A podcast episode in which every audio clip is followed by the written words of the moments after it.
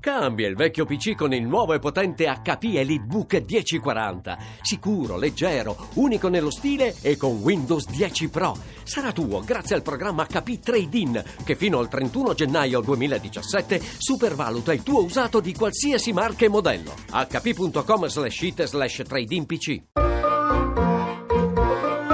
Accadde domani. Viaggio nella storia.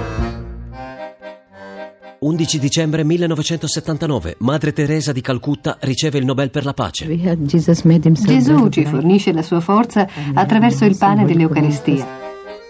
Un riconoscimento per il suo servizio per i poveri e con i poveri. È solo un passaggio della lunga lista delle motivazioni che sono valse il prestigioso riconoscimento alla religiosa albanese. Quel giorno a Oslo nessuno può immaginare quanto sta per accadere. Chi riceve un Nobel ringrazia, lo dedica. Normalmente sono poche le parole pronunciate in questa circostanza.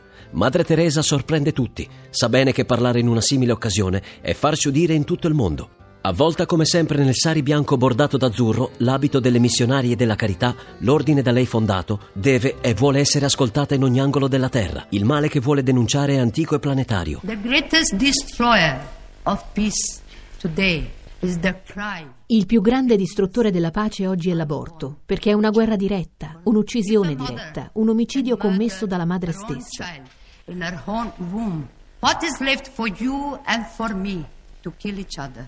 Even in the scripture it is written, even if mother could forget her child. Lo leggiamo nelle scritture perché Dio lo dice molto chiaramente. Anche se una madre dimenticasse il suo bambino, io non ti dimenticherò ti ho inciso sul palmo della mano.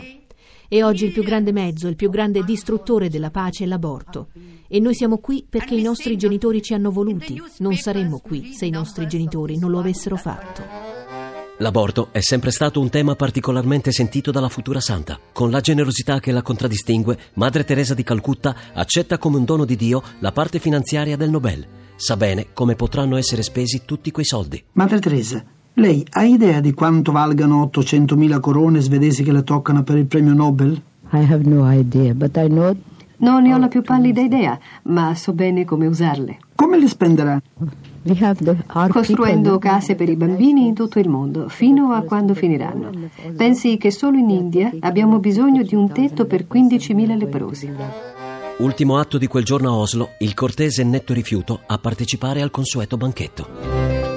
A domani da Daniele Monachella, in redazione Alessandra Rauti, le ricerche sono di Mimmi Micocci, alla parte tecnica Marco Mascia, la regia è di Ludovico Suppa. Il podcast e lo streaming sono su radio1.rai.it.